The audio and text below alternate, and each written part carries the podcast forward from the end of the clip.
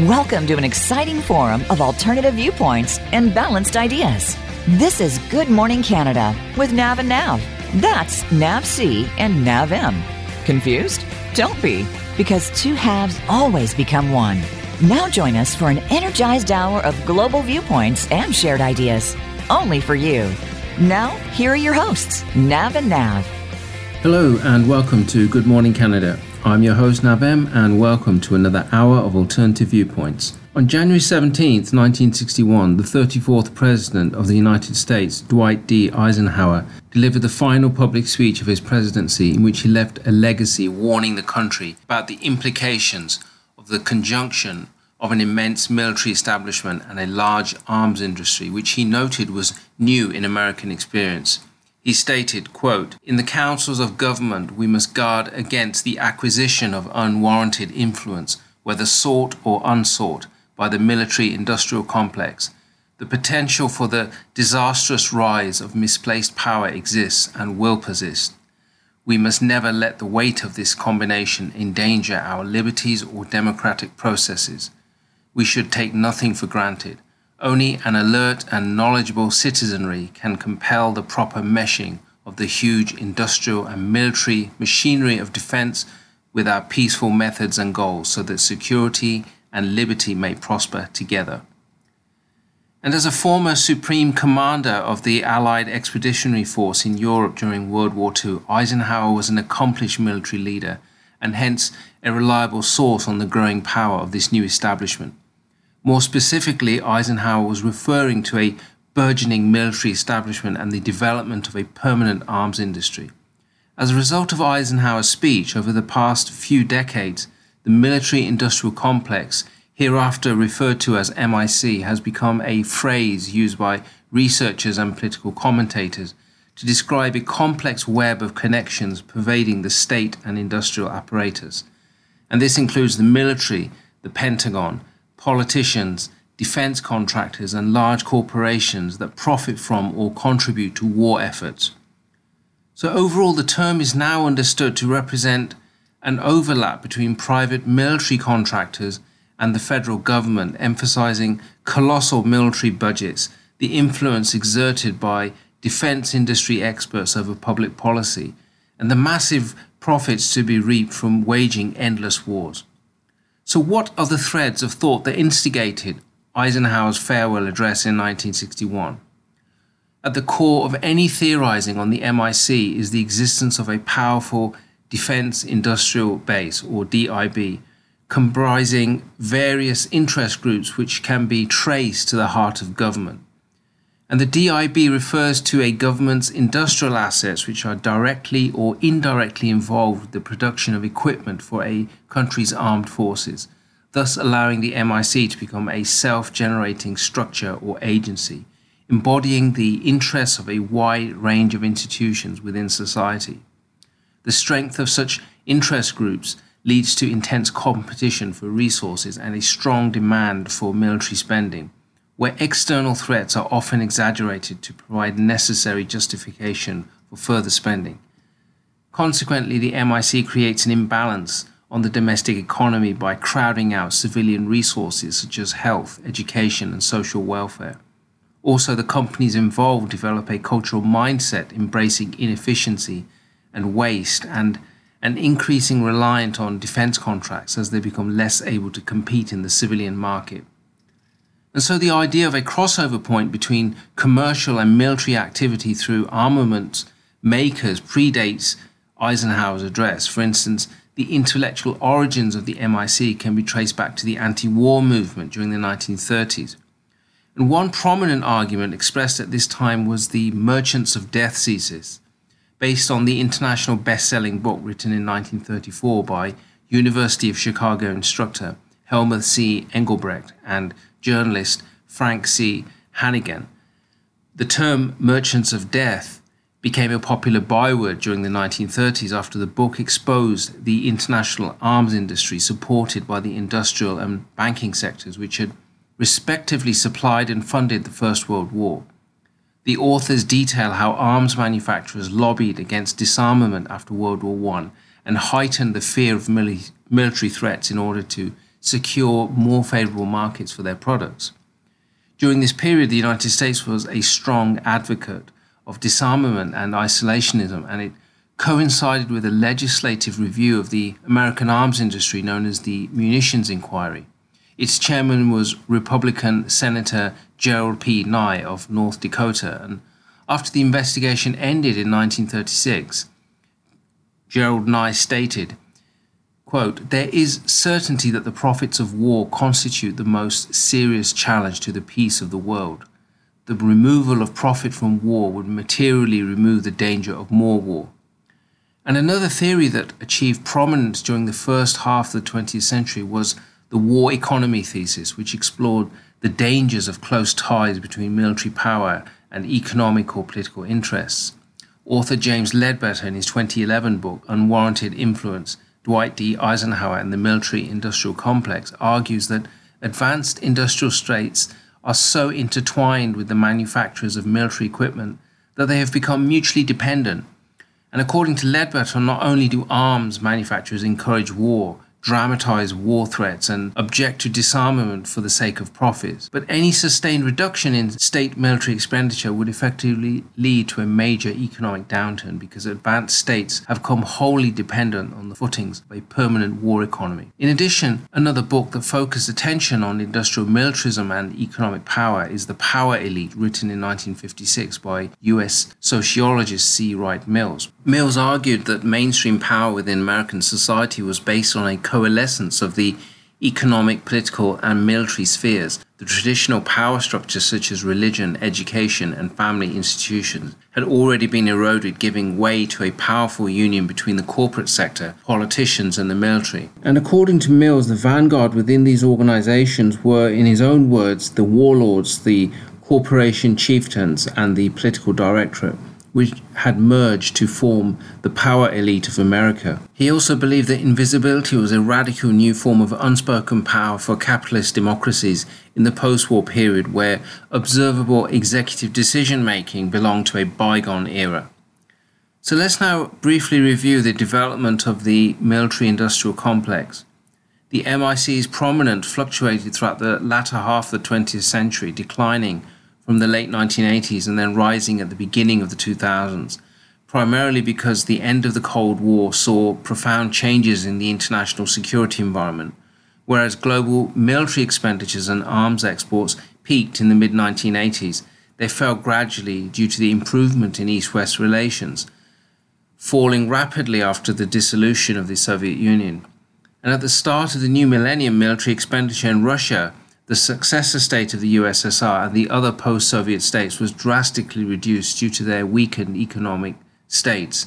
Conversely, the United States began a gradual increase in military expenditure, reflecting American hegemony in the post Cold War world. During the Cold War, defense requirements were mainly focused on Western Europe to deter the perceived Soviet threat, generating specialized state industry relationships and this created a beneficial context and stable environment for the long term development of the MIC. But after the cessation of Cold War hostilities, the outlook for strengthening the MIC seemed less favorable due to the upheaval in the international security environment. And this led to drastic cuts in military spending and arms productions in the United States and a period of consolidation within the arms industry involving mergers and takeovers of key commercial military production centers. But it was the war on terror sparked by the 9 11 attacks and the prolonged wars in Iraq and Afghanistan which led to a sharp renewal of interest in the MIC. In addition, other factors such as the importance of oil for national security and the significance of surveillance and unmanned strike capabilities such as drone technology radically altered the scope of the MIC. The US government's reaction to the 9 11 events of September 2001 not only led to a massive increase in the Pentagon's budget, but it drastically changed the nature of the military budget debate the magnitude of the change was unique from a historical perspective because the increase in US military spending from 2001 to 2003 was more than the combined military budgets of major powers such as the United Kingdom and China. Moreover, the favorable political climate paved the way for a bullish mood among the top echelons of the MIC. The spending increases that began after 9 11 continued throughout the first decade of the 2000s. The Pentagon's base budget plus expenditures on the wars in Afghanistan and Iraq pushed total military spending to over 700 billion per year, the highest level since World War II.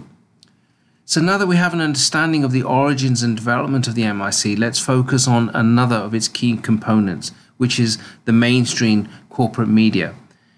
Because it's important to remember that the military industrial complex also extended its influence to most of the media establishment. For instance, heavy machinery and infrastructure firms with military ties were major advertisers in news outlets. Also, the ruling class from media corporations enjoy close links, both financial and social, with the arms industry, the top echelons of the military, and Washington's foreign policy elites. This points to a complex web of relations between the MIC and the elite media establishment to not only control the communication channels which would legitimize military intervention, but ultimately to control public opinion. Hence, the corporate media has a vested interest in turning a blind eye on government excesses such as unlawful use of military power. And in the absence of checks and balances on government power, perceptions of war can be deviated to rally support for a military machine that profits from endless wars. For instance, in The Merchants of Death, Engelbrecht and Hanighen provide an illuminating quotation. Quote, the press is too powerful and important to be neglected by the arms makers. Hence, none of the great arms merchants are without their connections. Sometimes a newspaper is bought outright. Sometimes a controlling interest is sufficient. In practice, the control and use of the press works out in various ways because newspapers live from advertising. Armament makers seldom advertise their military wares. It's much better to advertise their ordinary industrial products such as railroad tracks, machines, construction materials, etc. And C. Wright Mills also expressed deep concerns about the concentration of power by the corporate media, which would negate the ability of public opinion to debate and influence democratic processes. He stated, quote, there is a movement towards concentrated powers and the attempt at monopoly control from powerful centers, which being partially hidden, are centers of manipulation as well as of authority. Mills believed that they were not coincidental but indicative of an integrated elite power structure and one that transcended the formal checks and balances of the political system. And in the following sections of the episode, the top echelons within the MIC, such as large corporations, politicians, the Pentagon, will be examined further, in particular, how the concentration of power within the corporate media influences the messaging that we receive as consumers on a daily basis. So let's start by examining the growth of the military industrial complex. The present day MIC is a complex web of interwoven and overlapping industries linked by a maze of powerful people and companies. With an invisible reach and often nefarious interests, the MIC includes not only the military and arms manufacturers, but a political dimension, including members of Congress serving in government posts and those from previous White House administrations. In addition, there are representatives from big oil producing companies, defense contractors, surveillance and technology companies, service sector companies that are contracted by the military, and think tanks, to name a few. The Stockholm International Peace Research Institute, or SIPRI, produces an annual analysis of global arms manufacturers, and according to its figures dated March 2022, the United States was the number one weapons exporter by a large margin. For the five years from 2017 to 2021, the US accounted for 39% of major arms deliveries worldwide, over twice what Russia transferred and nearly 10 times what China sent to its own arms clients. Furthermore, according to the website defensenews.com, the five largest defense contractors in the world in 2021 by US dollar revenue were all American companies.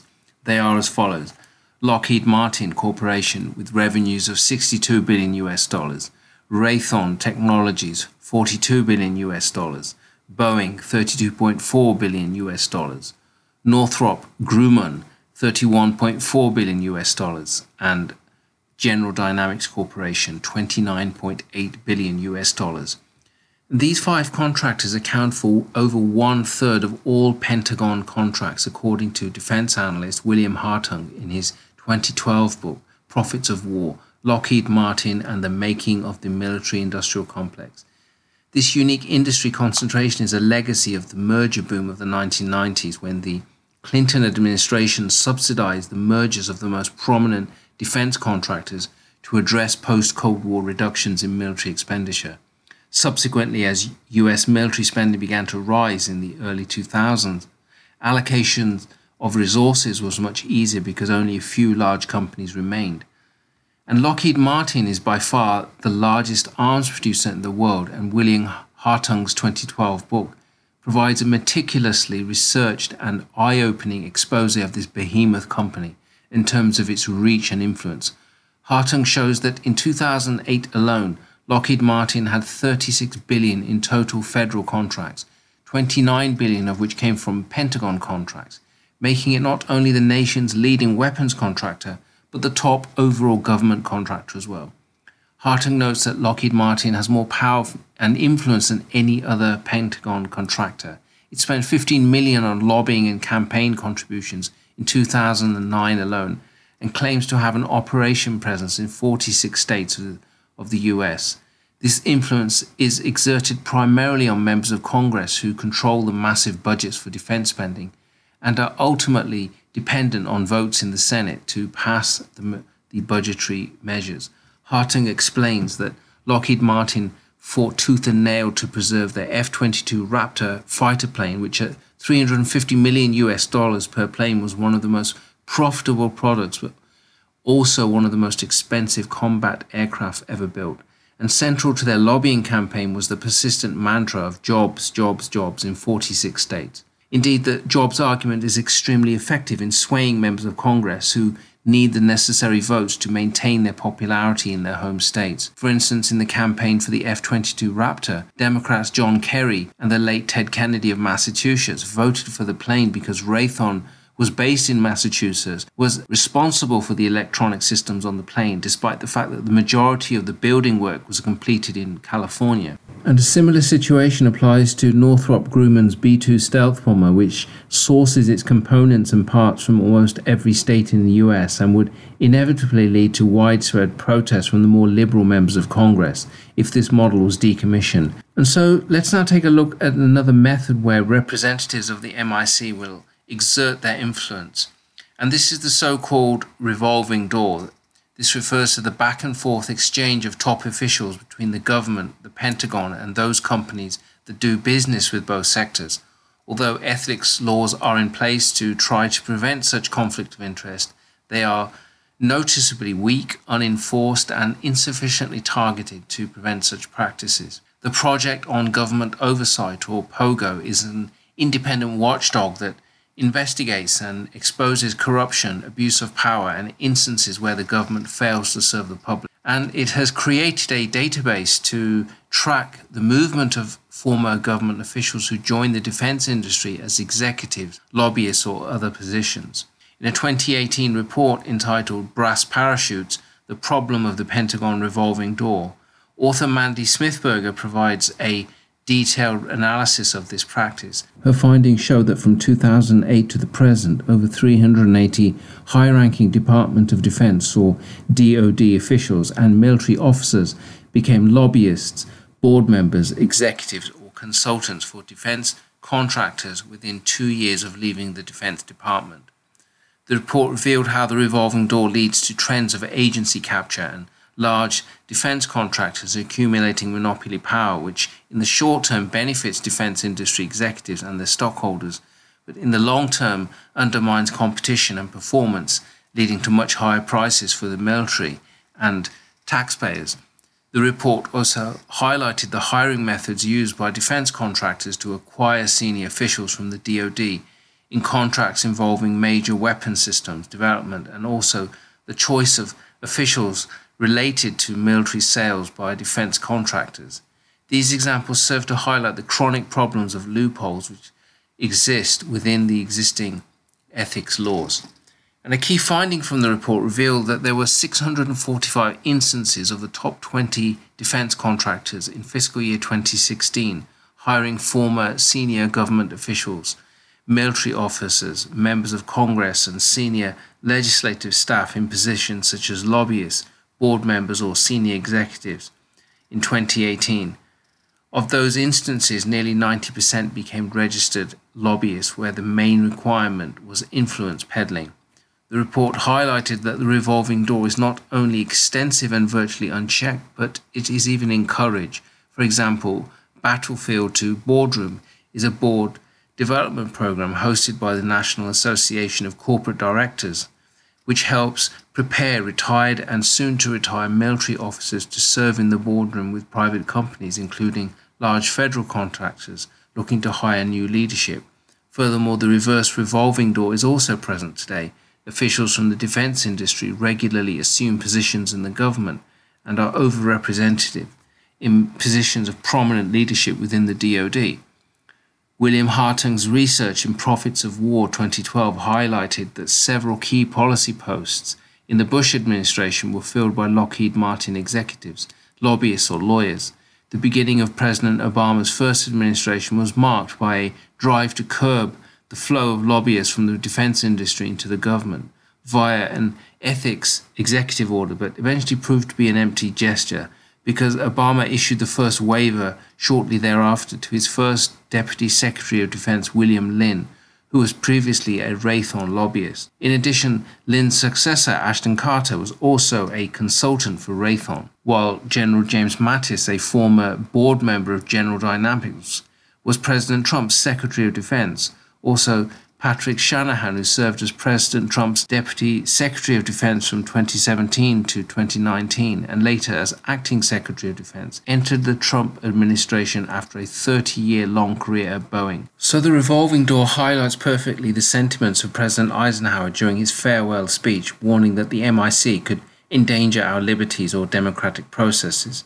Government officials who go on to lobby for or serve on the executive boards of giant defense contractors, the very companies that they were supposed to oversee, produces an undeniable conflict of interest as do officials from these companies going back to serve in the government. However, the flawed practices of the revolving door are not solely limited to personal exchange between the MIC, the government, and arms manufacturers, because the conflict of interest goes much further afield. The modern MIC is so pervasive that there is a wide range of sub industries and companies associated with the collective umbrella of national defense, many of which may not appear to have direct ties to the military. Representatives of big oil are unquestionably implicated in the MIC, as are three other types of contractors which have benefited from post 9 11 security spending. They include, firstly, rebuilding and support contractors, secondly, private security contractors, and weapons makers. The best known and largest rebuilding and support contract since 9 11 has been Kellogg, Brown and Root, which until 2007 was a division of the Halliburton Corporation, which is an oil services and engineering company. Halliburton's contract grew more than tenfold during the period 2002 to 2006 on the strength of contracts to rebuild Iraq's oil infrastructure and provide logistical support to the US troops there. The growth of support and security contractors in Iraq and Afghanistan has led researchers to focus attention on their sheer numbers, although the Pentagon acknowledged that it has done a poor job of monitoring the number of private contractor employees which it funded. The Congressional Research Service, CRS, has carried out estimates based on the best available data. And their estimates show that as of March 2011, there were more private contractors in Iraq and Afghanistan, 155,000, than there were actually uniformed military personnel, 145,000. In Iraq, for instance, the majority of these contractors, more than 60%, were engaged in support services such as serving meals, laundry, maintaining and repairing vehicles, and transporting fuel and equipment. In addition, private security contractors, such as armed personnel, involved in guarding embassies, serving as bodyguards, protecting infrastructure such as oil pipelines, and training Iraqi security forces actually accounted for around 10,500 of the private contractors, or 16% deployed in Iraq. Furthermore, Halliburton has used nefarious employment practices when hiring lower tiered support service contractors by employing laborers from countries such as Nepal and the Philippines at rates much lower than workers from the US or Iraq.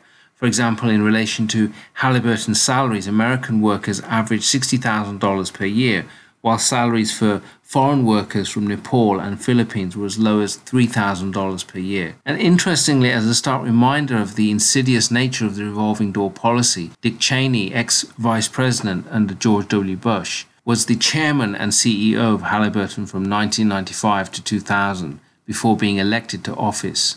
So let's turn our attention to how the military industrial complex was applied to the Iraq War 2003. When we look closer at Dick Cheney's career in the White House, it sheds light on the connections between big oil and the MIC because the control of oil is vital to keeping America's vast war machine moving in the practical sense, without fuel for mechanized units, in addition to planes and ships for air and sea power. The MIC simply grinds to a halt.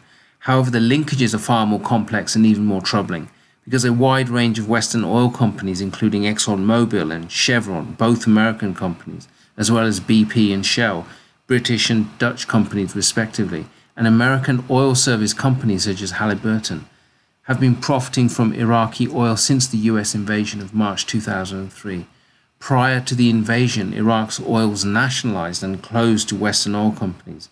But a decade after the war, it was mostly privatized and dominated by foreign firms author Christopher Doran in his 2012 book, Making the World Safe for Capitalism How Iraq Threatened the US Economic Empire and Had to Be Destroyed, argues in his book that the drive for war came from Iraq's threat to American economic hegemony once the UN sanctions regime, which had been in place since 1991, came to an end. Doran argues that this hegemony is rooted in prolonging third world debt and ensuring access to corporate markets it was protection of these arrangements that motivated US action rather than a simplistic desire to seize Iraqi oil. He states, quote, an independent Iraq free to develop its own oil resources unimpeded would have had the potential to challenge Saudi Arabia's petrodollar financing of the US economy and directly challenge the Saudis' capacity to serve American interests via its dominant oil producer status. Furthermore, had Saddam Hussein remained in power, he may have favored the European companies access to Iraqi oil at the expense of American companies. And this would mean Iraq selling its oil in euros instead of dollars, which was a terminal threat to the US dollar dominance. Therefore, direct control of Iraq via regime change meant not only removing these impediments to American economic global dominance, it also meant gaining sovereignty over Iraq's oil production as a complement to or even as a potential replacement of Saudi oil supplies. And so, in the next section, I'd like to examine another key component of the MIC, which is the influence of think tanks.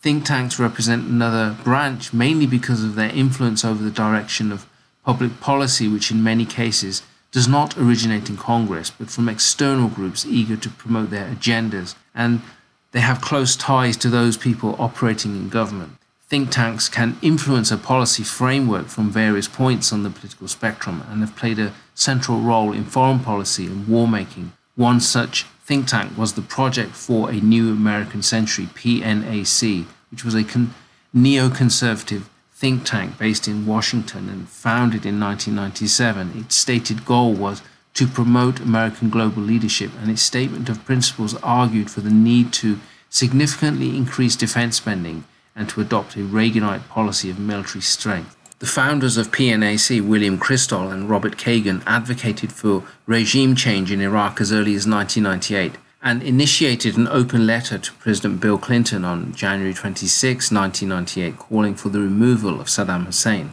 Among the many signatories of this letter were key PNAC members Donald Rumsfeld, Paul Wolfowitz, Secretary of Defense, and Deputy Secretary of Defense, respectively, under George W. Bush. The membership of PNAC effectively amounted to a who's who of individuals that would represent top echelons of the future national security team in the second Bush administration, including Wolfowitz, Rumsfeld, and Dick Cheney. William Hartung remarks that all were early advocates of the Iraq War and all played a role in misleading the American public to justify U.S. intervention. This viewpoint is echoed by author Christopher Doran, who states the Iraq invasion among Unfortunately, countless other examples has displayed for all to see that the United States is at best a feeble democracy in which corporations are utterly dominant over human citizens. And these comments serve as another timely reminder of Eisenhower's earlier warnings regarding the acquisition of unwarranted influence. And in the next section, I'd like to focus on another area of interest in which the dominant corporate sector have wielded undue influence on society's viewpoints and behavior, ultimately affecting democratic processes, namely the influence of the mainstream corporate media. In Eisenhower's farewell address to the nation, he alluded to how society may repel the disastrous rise of misplaced power by his reference to an alert and knowledgeable citizenry. This statement is particularly pertinent because wars are not only fought using military hardware, in addition to fighting at land, sea, and air, a simultaneous media war is fought over public opinion and the control of civic populations. The media also becomes a battleground, and journalists are drawn into the conflict either voluntarily or through the orders of their respective organizations. In the United States, the free press is often regarded as a mechanism to hold governments accountable or dissuade them from fateful decisions regarding war by keeping society alert and sufficiently informed. Commentators often cite the First Amendment as a means of countering government control over the dissemination of information. However, in recent years, the esteemed values within journalism, such as objectivity and fairness, which aim to create a balanced coverage of victims and aggressors alike, have been downgraded by many commentators from the journalism industry and academic circles, especially in light of events such as the NATO bombing campaigns of Serbia in 1999 and that of Libya in 2011. The fact remains that warfare has a long history of requiring public support, and great effort is made to gain public support and accept the actions of the state in a given conflict. In addition, as a key component of the MIC, the visual media's unique power of influence makes them more likely to deploy propaganda techniques during military conflicts. As such, the US military will resort to great efforts to influence and control the distribution of visual images and journalism reporting at an international level. Traditionally, the American press has furthered its cause to remain independent and unbiased by referring to Thomas Jefferson's famous argument that the government derives its power from the consent of the governed. In this regard, the press have nailed their colors to the mast by interpreting this statement as a means to ensuring the public receives neutral reporting and truthful accounts of the news. Therefore, any debate within the public sphere should be free from bias. Hence, the logical conclusion becomes the greater the variety of news sources, such as newspapers and independent television stations, this ensures that the people's voice is actually amplified. However, the consolidation of media conglomerates over recent decades conveys a markedly different picture. Traditionally, media outlets were founded in a proprietorial age as fiercely independent companies. But in the modern era of unbridled mergers and acquisitions, the power and influence of the new age of media is strictly under the control of a handful of conglomerated corporations. To place these industry changes into some form of perspective, in 1983 there were 50 dominant media corporations in the United States, whereas today there are only six media giants. As of September 2020, the six media giants are AT&T, which was previously bought Time Warner, CBS, Comcast, Disney, News Corporation, which is the parent company of Fox News, and Viacom. These six conglomerates own a staggering 90% of the media, including newspapers, magazines, book publishers, motion picture studios, and radio and television stations. And because the media sector in most advanced democratic countries is historically rooted in the capitalist system of private ownership. This means the management and operation of media firms must ultimately pursue a goal of profit maximization. But how did this remarkable trend of consolidation begin? Well, the eventual concentration of corporate media ownership in the United States largely began in the late 1990s due to large scale investment in the US media sector by non corporate financial institutions, specifically private equity investment firms, accelerated acquisitions of publicly traded media companies via complex financial maneuvers known as leverage buyouts or LBOs. The LBO strategy employs debt financing to assume control of undervalued firms, restructure them to maximize efficiency, and then exit the investment procedure by selling the streamlined properties at a high profit margin Often the firms targeted in these deals assume heavy debt burdens and undergo considerable organizational restructuring as part of the process. This trend in media ownership correlates with a larger rise of private equity activity in the economy as a whole since the early 2000s, which is viewed as a component of a broader neoliberal capitalist framework. As a result of these high profile changes, various authors have documented the resulting threat to the integrity of media institutions in terms of their public interest obligations. In particular, author Ben Bagdikian's critique of modern mass media, The New Media Monopoly, which was published in 2004, has arguably done the most to focus attention on the effects of concentrated corporate media ownership. One of the main critiques leveled against the intense consolidation of US media outlets, which began in the 1990s, is the idea that objectivity in journalism has declined as a result of media bias arising from industry concentration. And there are various levels to this argument which cumulatively apply a broad range of pressures on news content and its subsequent objectivity. At the first level, there is the influence of the journalists themselves in terms of their socio-democratic backgrounds and their personal and political beliefs, which shape news directly, especially if their outlook conforms to the outlook and culture created by the newly consolidated environment. Second, there is influence from media ownership interests, specifically profit maximization, combined with the hierarchical structure of media companies. These are the main drivers which influence content in accordance with consolidation.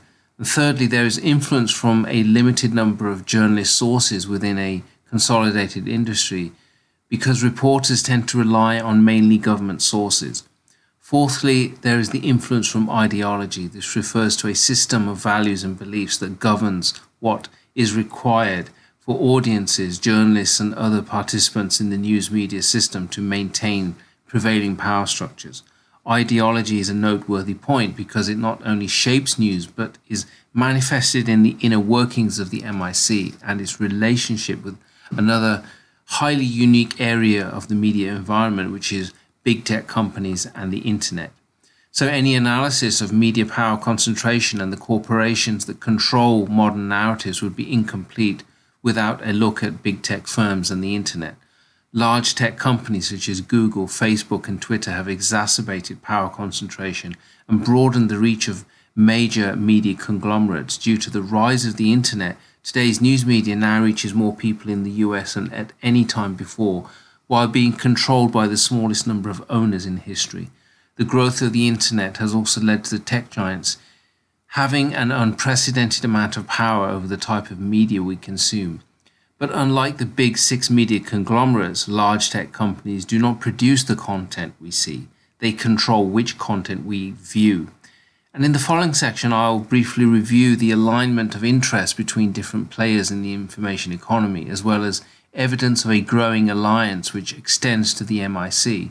Interestingly, although the structure of the power elite varies over time, the essential characteristics of revolving doors tight social relations and strategic partnerships remain as pertinent today as they did in the 1950s when C.W. Mills first raised concerns about the invisible nature of concentrated power.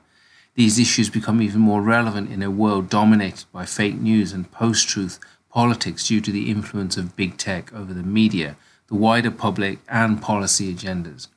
So let's review the so called conduit network created by the large tech companies. And the crux of this matter lies in how concentration and consolidation in media markets has intensified under the shadow of digital monopolies like Google and Facebook. Indeed, what is truly unprecedented about the market power of these platforms is not the extent of dominance within their, their own markets, which is search and social networking, but the enormous sway they hold over others. That's because they occupy a peripheral space between industries built on networking and copyright control.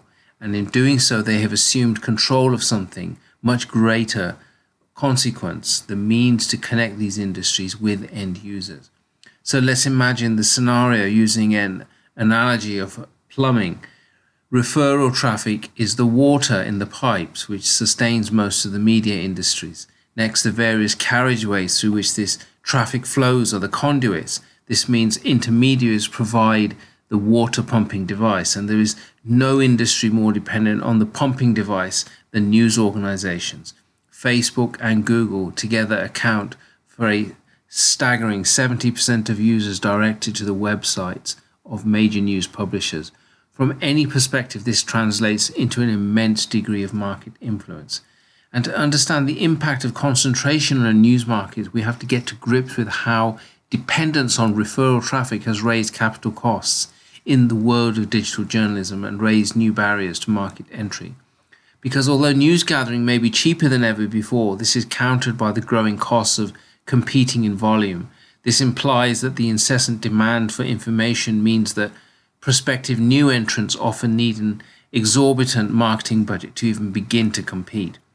And this is seen not only in rising advertising costs, as major brands outbid small players in keyword auctions, but also in the development of new marketing specialisms, namely search engine optimization or SEO, and social media strategies that have particular resonance with the news industries. And this in turn spawns a whole new professional class of skilled marketers and agencies that make competing with the big names very costly. But despite these obstacles over the last decade, there's been a slow rise in the number of new entrants in mature digital publishing markets from the Huffington Post to the Intercept.com. But their overall audience is still marginal compared to dominant television and newspaper brands, and it remains to be seen how much of a challenge they present to mainstream news agendas. Clearly, though, offering such a challenge is, from a commercial perspective, a high risk maneuver, partly because major news algorithms disproportionately favor not only established large scale brands, but also mainstream news agendas. For example, compliance to a mainstream news consensus can also be embedded inadvertently using an algorithmic design. The closest conduit for a news agenda in the social media world is Twitter's trending topic. This highlights the most popular issues discussed on the social network in any locality or region and is denoted by the hashtag label for particular topical discussion threads. Trending topics have become a key mechanism by which certain ideas or perspectives gain visibility in the digital domain. They've become a symbol of newsworthiness. Equally, Google's news service algorithm provides a weighting system for news providers based on what it considers to be reliable indicators of news quality, such as the size of the audience, the size of the newsroom, and the volume of output. And therefore, it's hardly surprising that these metrics would disproportionately favor mainstream news providers over more specialist or alternative outlets. And perhaps the most contentious metric is one which Google refers to as importance by comparing the volume of a site's output on a given topic to the total output of that topic across the web. So, in a single stroke, this promotes both concentration at the level of provider by favoring organizations with volume and scale, as well as concentration at the level of output by favoring those organizations that provide more on topics which are widely covered elsewhere. Quite simply, this is a measure that reinforces both an aggregate news agenda as well as the agenda setting power of a relatively small number of publishers. But even more controversial than the relationship between Google and news publishers in recent years has been Google's keenness to develop partnerships with the surveillance and military industrial complex. Of particular note is Google's attempts to collaborate with state surveillance programs such as the City of Oakland, California, which developed a state of the art surveillance system known as the Domain Awareness Center based on real time CCTV facial recognition software, and other audio, video, and data feeds from around the city. Also, the revolving door discussed earlier, which is a hallmark of the MIC, applies equally to Google.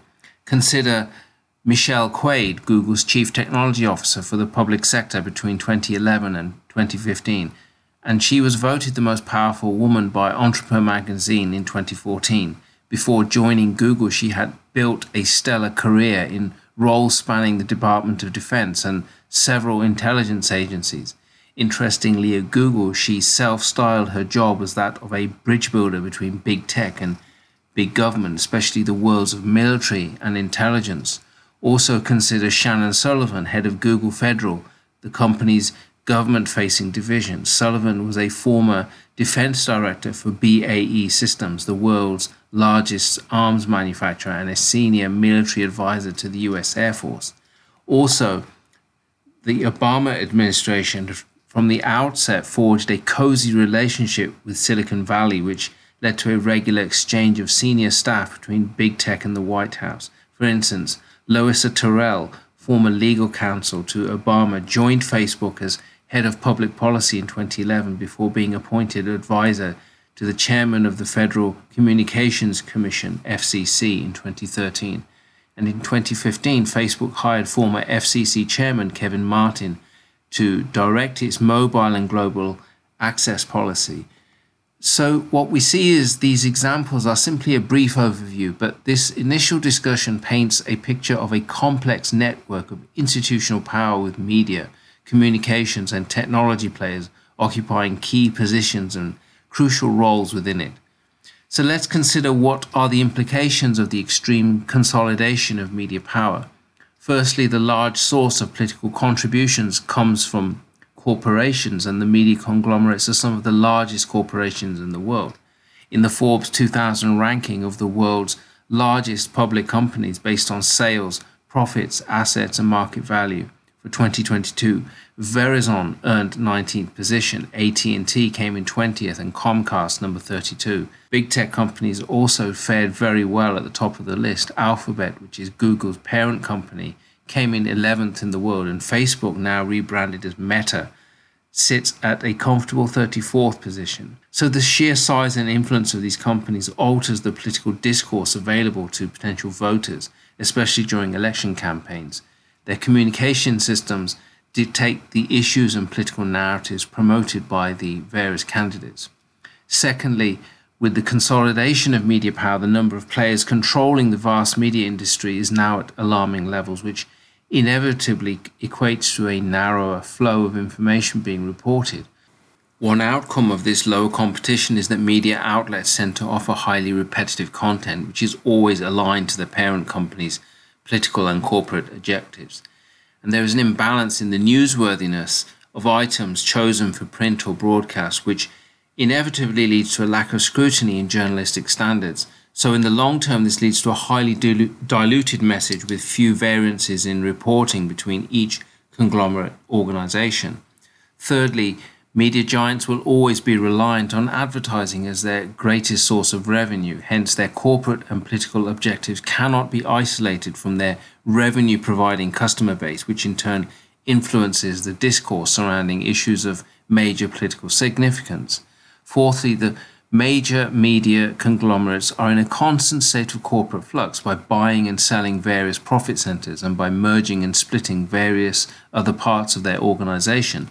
This clearly influences the direction and outlook of a country's free press. Their immense power is naturally transferred to the arena of politics and government, allowing them to influence key decisions regarding legislation and policy framework. The presence of big tech acts as a catalyst magnifying the news media's reach to even wider audiences and cementing their own influence in the process. The consolidation of power in the media industry simply exacerbates the existing forms of media bias, such as the information being reported becoming narrower and more diluted while continuing to serve short term corporate interests. And so, from the examples provided, it becomes clear that a MIC now extends to much of corporate media and has led to the media establishment failing to provide a check on government use of military power, while simultaneously continuing to influence the public's perception of war by sterilizing the violence and destruction associated with military campaigns. And as a counterbalance, this does not necessarily mean that the MIC operates as a centralized and coordinated vehicle of elite power, or for that matter, where the power is mobilized to produce a consistent agenda consensus. But these are all serious questions that are raised by the union between media and big tech on one side, aligning with the MIC. In addition, these are questions which are overlooked by those who believe that the concept of a functioning power elite belongs to an outdated ideological model dating back to the Cold War era. And so let's wrap up with some concluding remarks.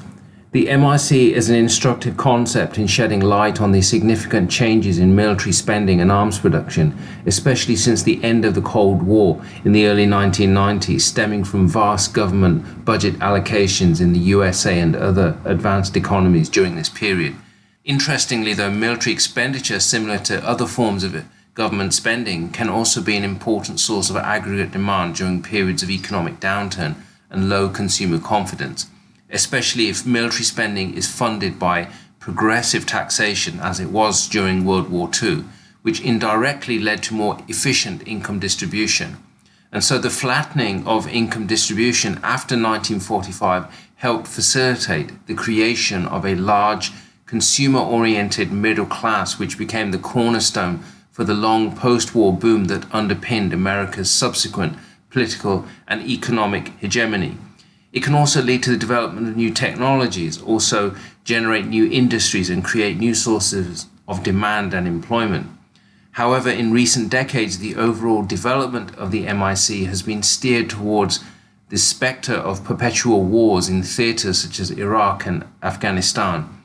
This has undoubtedly led to the disastrous rise of misplaced power that President Eisenhower warned of in 1961, as evidenced by the various examples shown in today's episode.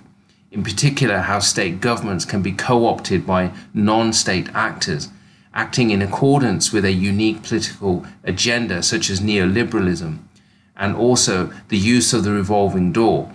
Also, the established trend of military service industries capturing legislation in the US so that they have access to captive global markets for their goods and services.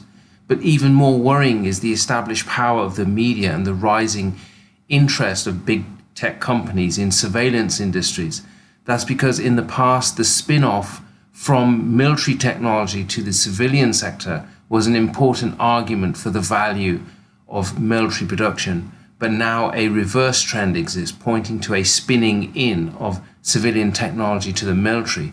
For instance, many areas of technology which were once the preserve of the military and security services, such as secure communications or cryptography, are now dominated by commercial applications and an increasing number of components that go into the major weapon systems are commercial off the shelf products created by manufacturers who are not traditionally part of the arms industry. Furthermore, companies in the electronics and IT sectors that in the past had little involvement with arms production are finding themselves part of the defense industrial base and sometimes the target of diversification efforts by the major arms producers. And so, in the final analysis, the components of the MIC may have changed, but the dynamics and the impact of its vested interests still endure. The extent to which Pentagon spending and the multi billion dollar contracts that flow from it are brought into line with strategic and economic reality in a post COVID world will depend largely on the degree to which the public takes notice and challenges the federal government's budget priorities. And to revert to President Eisenhower's words, the only guarantee against unwarranted influence by the weapons lobby is an alert and knowledgeable citizenry.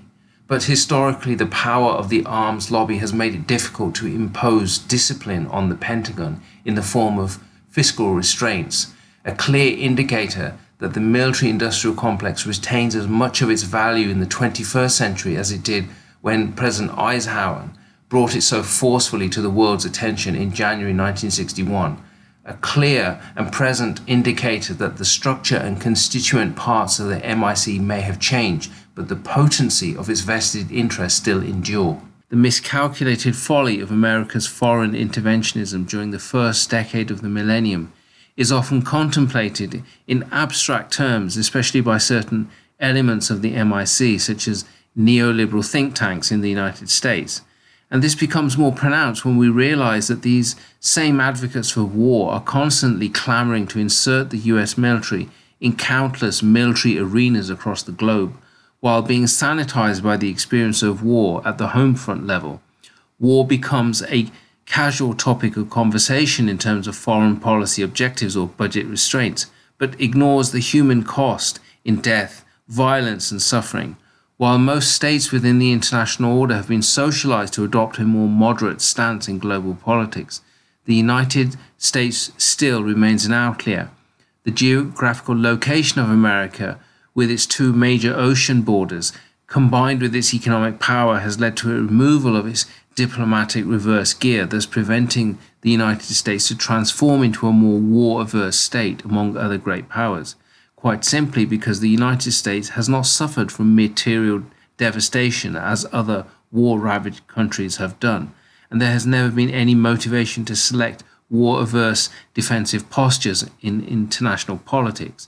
Consequently, the American elite and populace have less adverse memories of war than their counterparts in other major states. Those pushing for military action abroad in public debates have usually trumped those advocating restraint, especially when the rallying cries of jobs are mentioned in those states where the MIC is supported by members of Congress. Ultimately, one of the main reasons for the continued rise of the MIC in America has been the issue of geography, which favors the security environment of the United States. Unlike other major powers, America does not have to worry about the potential threat posed by a hostile neighboring adversary because its unique geography offers natural security and had successive generations of American citizens endured the devastating experience of military conflicts such as those on the European continent.